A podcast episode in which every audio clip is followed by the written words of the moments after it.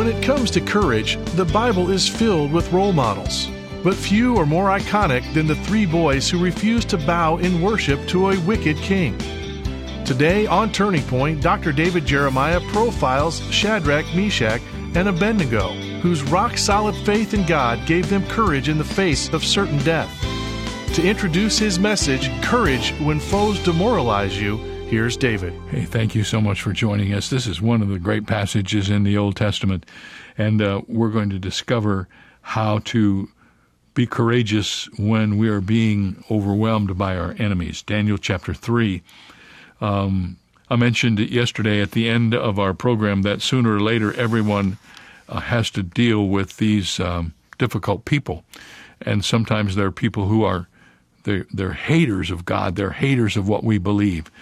Uh, uh not long ago, we were talking uh, in our study about war and how war uh, isn't the worst of things. It's it's a bad thing, but worse than war is to live your life with nothing you would be willing to fight for or stand up for. We're going to meet that situation in today's study.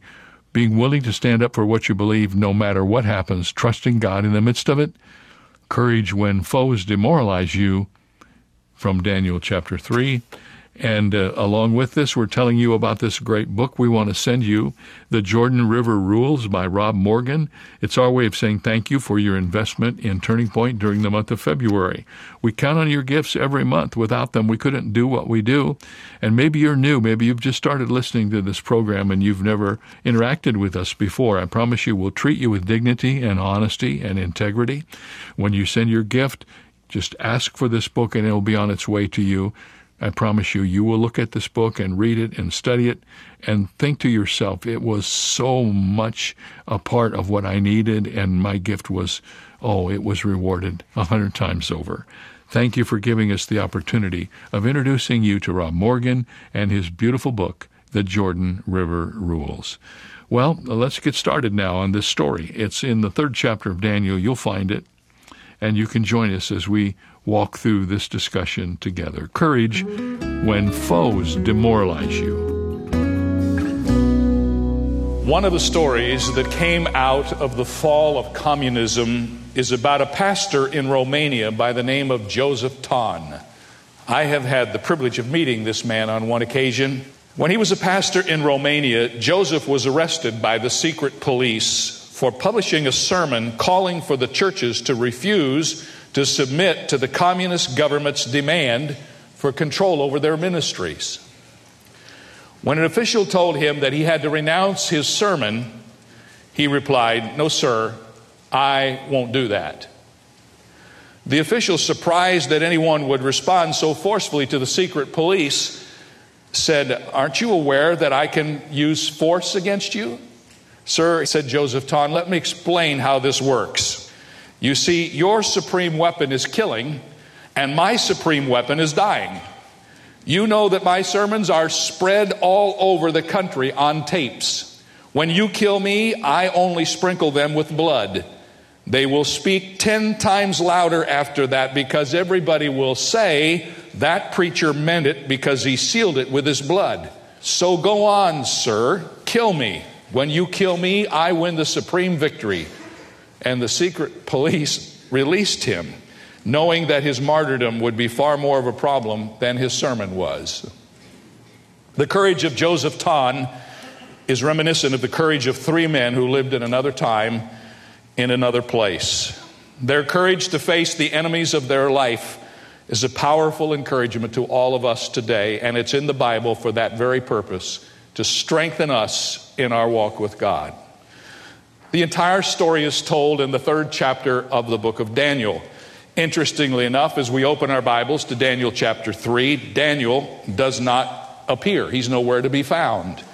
He is not in the third chapter, he is not mentioned. And a lot of people don't know why Daniel wouldn't be in one of the chapters of his book. Most people who have studied it believe that since Daniel was high in the court of Nebuchadnezzar, the king of Babylon, that he had been sent out of the country on some affair of state and so he was gone when this current episode that we're going to study today took place.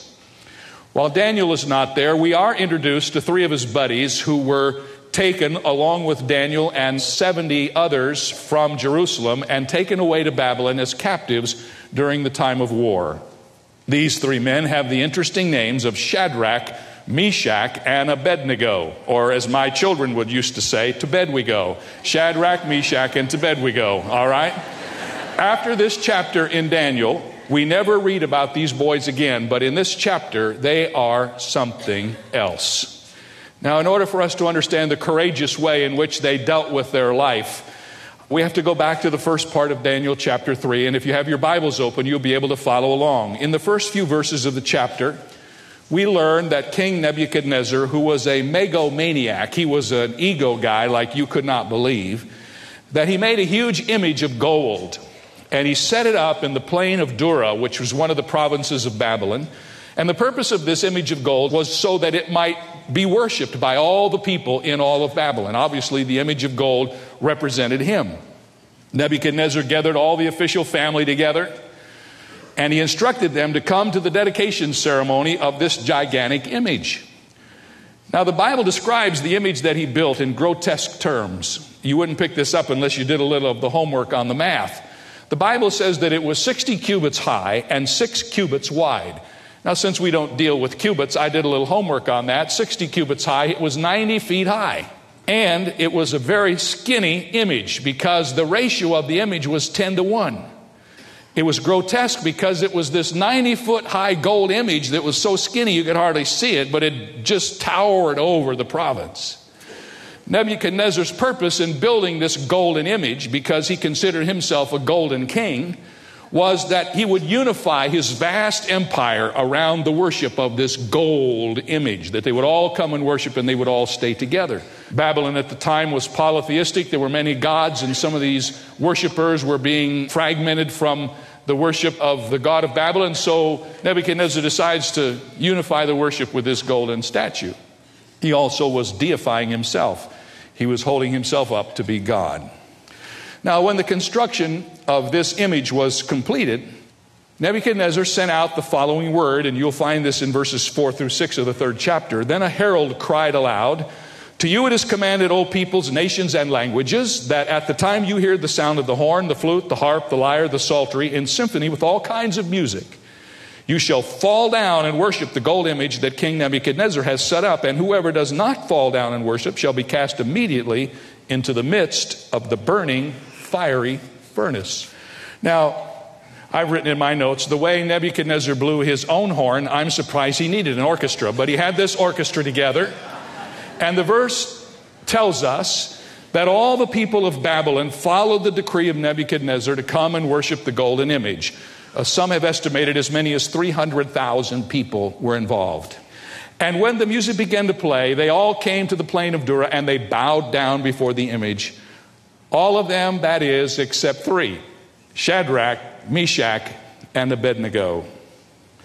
When some of the leaders of Babylon found out that these three boys had not followed the king's orders, they couldn't wait to run to Nebuchadnezzar and say, Hey, you told us we were all supposed to bow down. Well, everybody did except these three guys. And you know, I can't help but think that if Shadrach, Meshach, and Abednego went to the event on the plain of Dura and 300,000 were bowing down, and they were the only three that stood up, it wouldn't have been hard to identify who they were.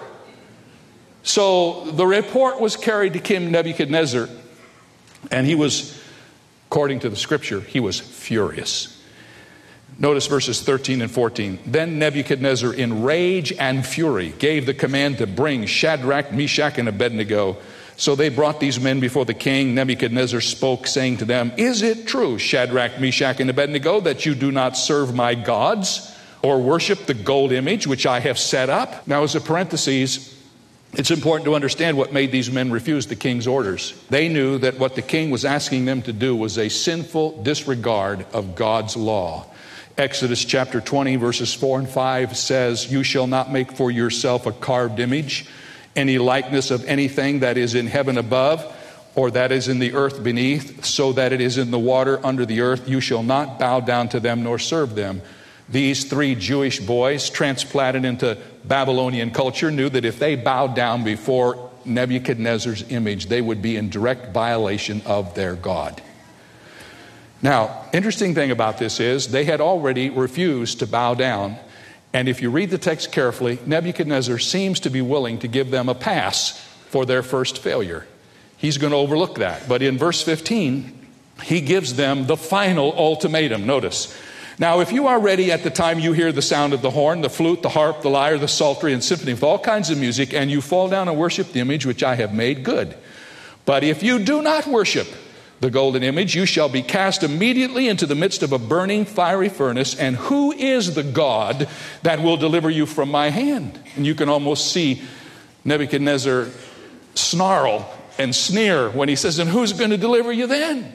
Now, if I had been Shadrach, Meshach, or Abednego, I probably would have walked away from that. We would have had a conference to decide what we were going to do.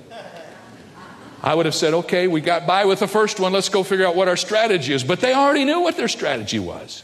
In fact, in verses 16 through 18, these three boys gave to the king what sounds like an echo of Joseph Ton. Listen to this Shadrach, Meshach, and Abednego answered and said to the king, O Nebuchadnezzar, we have no need to answer you in this matter. In other words, we don't have to think about this.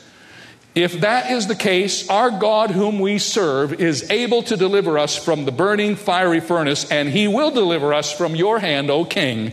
But if not, let it be known to you, O king, that we do not serve your gods, nor will we worship the gold image which you have set up. Take that. Whoa. Doesn't that just kind of make you want to stand up straighter and say, Whoa, where are the men like that today? They answered without hesitation. They didn't show hatred toward the king. They simply said, King, we've already thought about your question, and we already know what we're going to do if what you say happens.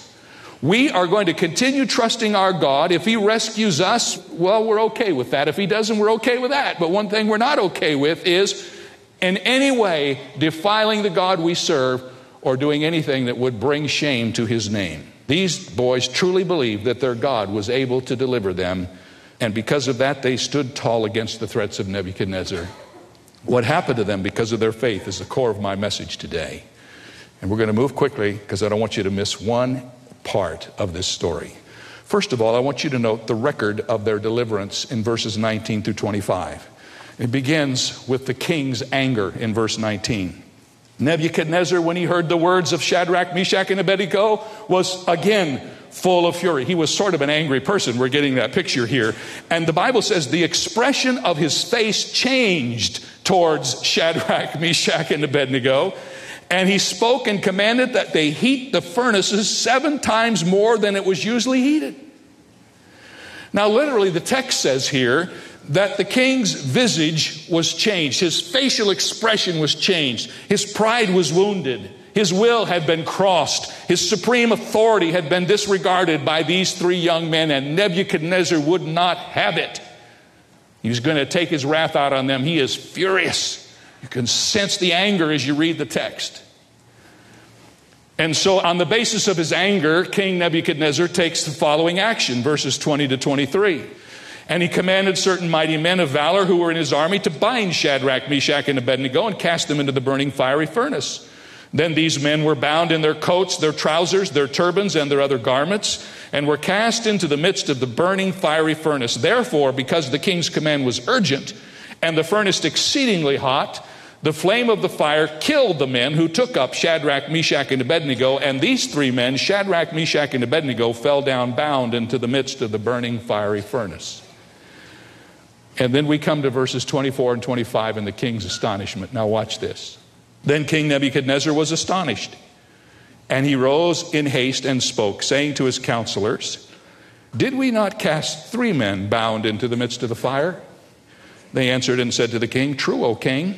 Look, he answered, I see four men loose, walking in the midst of the fire, and they are not hurt, and the form of the fourth is like the Son of God. Whoa, whoa. And notice what happens next in verses 26 through 28. Then Nebuchadnezzar went near the mouth of the burning fiery furnace and spoke, saying, Shadrach, Meshach, and Abednego, servants of the Most High God, come out and come here. And Shadrach, Meshach, and Abednego came from the midst of the fire, and the satraps and the administrators and the governors and the king's counselors gathered together, and they saw these men on whose bodies the fire had no power. The hair of their head was not singed, nor were their garments affected, and the smell of fire was not even on them. Now listen to this. And so the end of the story is that King Nebuchadnezzar stands up and he makes a decree, and we're going to see this in a moment, and he says, From now on, everybody's got to worship God. He goes from not even believing in the real God but an experience like that would have a tendency to have an effect upon you, don't you know? Now, what I want to do is go back kind of through the story and ask the question, and we've talked about the record of this event. I want to talk about the reasons why these guys had the kind of courage that it took for them to experience what they experienced. And these are transferable right into your life and to mine. We may not be thrown into a fire that's seven times hotter than any other fire, but in a certain way, we face the fire as well in our own world, in our own way, in our own challenges. I want you to notice several reasons why these boys were able to do what they did. First of all, they had an absolute commitment to God. They were absolutely committed to God. Daniel 3:18 says, "Let it be known to you, O king, we do not serve your gods, and we will not worship the gold image which you have set up." This wasn't something they had to think about. This wasn't something they had to go and review. Down deep in their heart was this absolute commitment to Almighty God. It was not open for discussion or dialogue. They believed in God. That was it. There were no other gods, and they were settled on that issue. The secret to success in the Christian life has always been, it is now, and it always will be, absolute obedience to God and to His Word, unbending conformity to His rules. The three young men refused to dialogue with the king. They refused to get into a discussion. They did not have to think it over. This was non negotiable on their part. Their commitment was to Almighty God. Let me ask us our question then Are we committed to God like that? Is God a convenient part of our life? We read the polls and we watch what's happening across the nation as we hear about all the evangelicals there are and how many Christians there are. My friends, if there's so many of us, why are we doing so bad? The reason is because, as my friend Howard Hendricks says, the evangelical movement is 30 miles wide and an eighth of an inch deep. That's the problem. We don't have a commitment to God that will take us through the fire. one of these days, the probability is in your lifetime and mine, we're going to find out how deep our commitment to God really is. We're going to find out if we have the courage of the three young Hebrew boys who did not equivocate when they were challenged, but said, We are committed absolutely to Almighty God. Are you? Are we? That ought to be our hope today. To commit ourselves in such a way to God that nothing, nothing can move us. One of the church fathers, a man by the name of Athanasius, was a champion for the doctrine of the deity of Jesus Christ, and he fought a lot of battles with a lot of religious leaders because of his convictions. On one occasion, someone came to Athanasius and said this to him Athanasius, the emperor is against you. The bishops are against you, and the church is against you. In fact, the whole world is against you, Athanasius. And Athanasius said, Then I am against the whole world. And out of that experience, the phrase Athanasius against the whole world was formed, and it became a watchword during that period of history Athanasius against the whole world. They had absolute commitment to God. Notice, secondly, not only did they have absolute commitment to God, they had absolute confidence in God. Notice verses 16 and 17. They said, We have no need to answer you in this matter. If that is the case, our God, whom we serve, is able to deliver us from the burning fiery furnace, and he will deliver us from your hand, O king.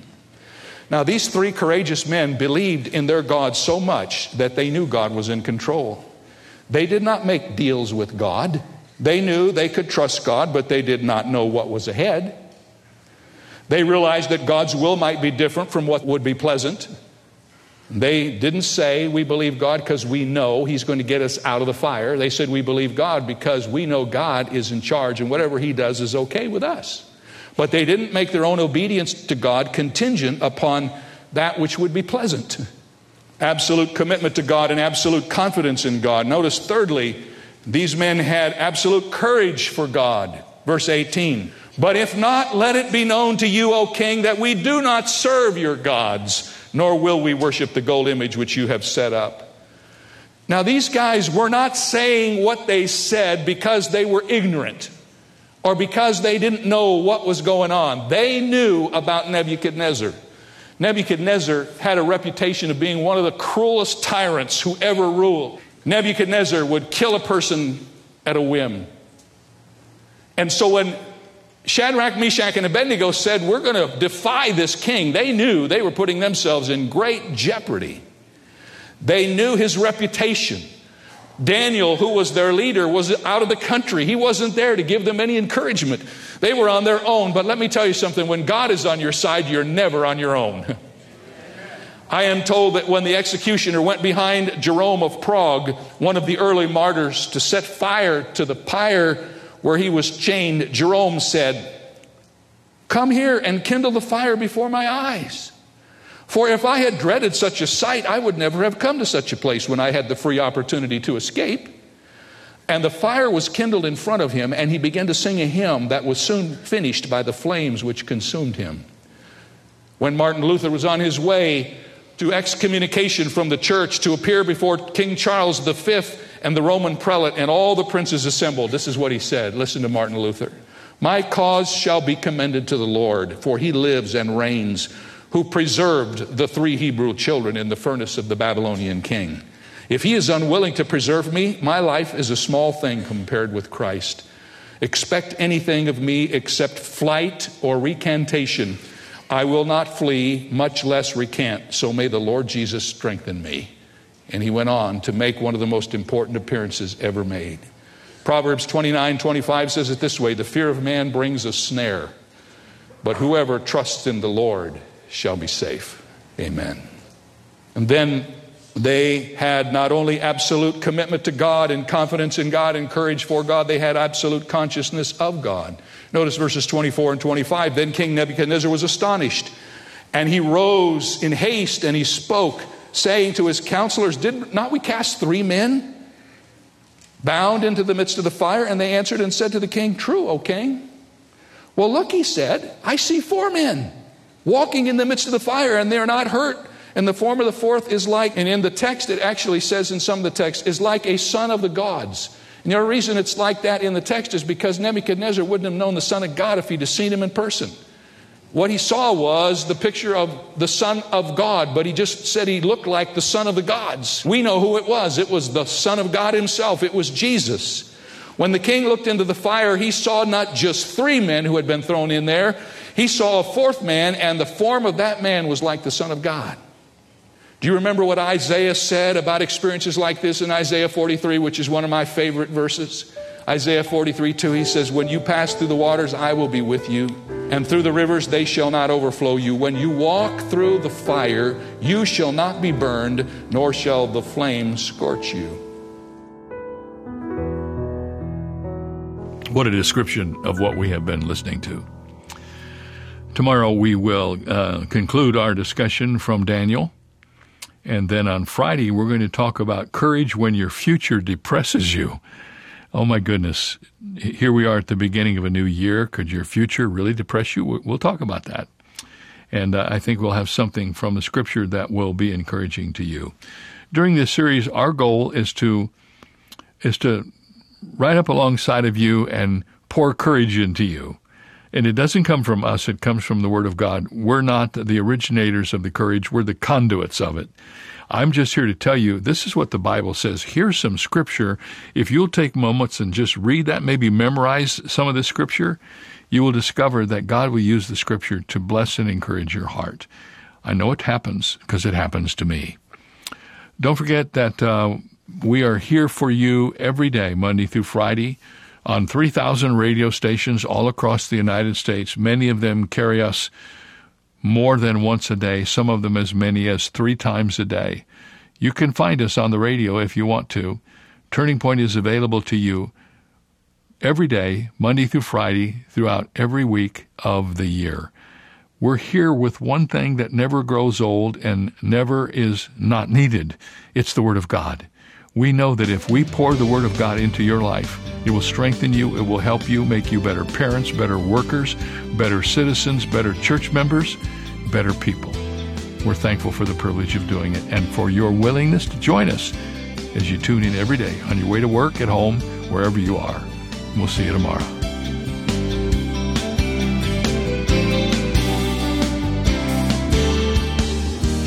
For more information on Dr. Jeremiah's series, Courage to Conquer, please visit our website where you'll also find two free ways to help you stay connected our monthly magazine Turning Points and our daily email devotional. Sign up today at davidjeremiah.ca slash radio. That's davidjeremiah.ca slash radio. Or call us at 800 946 4300.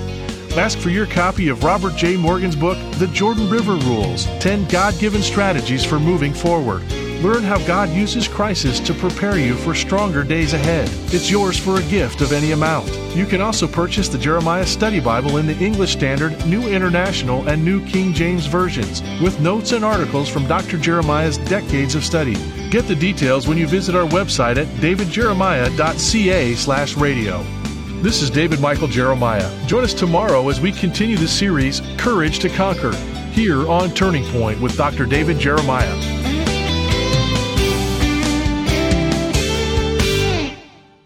We do each day, Dr. David Jeremiah and Turning Point work to make a global impact for the kingdom of God. But we can't do it alone. That's where Bible Strong Partners come in. These loyal monthly supporters form the foundation of Turning Point allowing Dr. Jeremiah to teach the whole counsel of God. Partnering with Turning Point enables you to share in the eternal impact of this ministry, leading people to Christ through our media and printed resources, multiplying Bible teaching broadcasts, presenting the gospel around the globe, and strengthening the saints. In appreciation for your partnership, Turning Point wants to provide you with exclusive monthly resources and study guides, member only communications, an on demand library of study content, and so much more.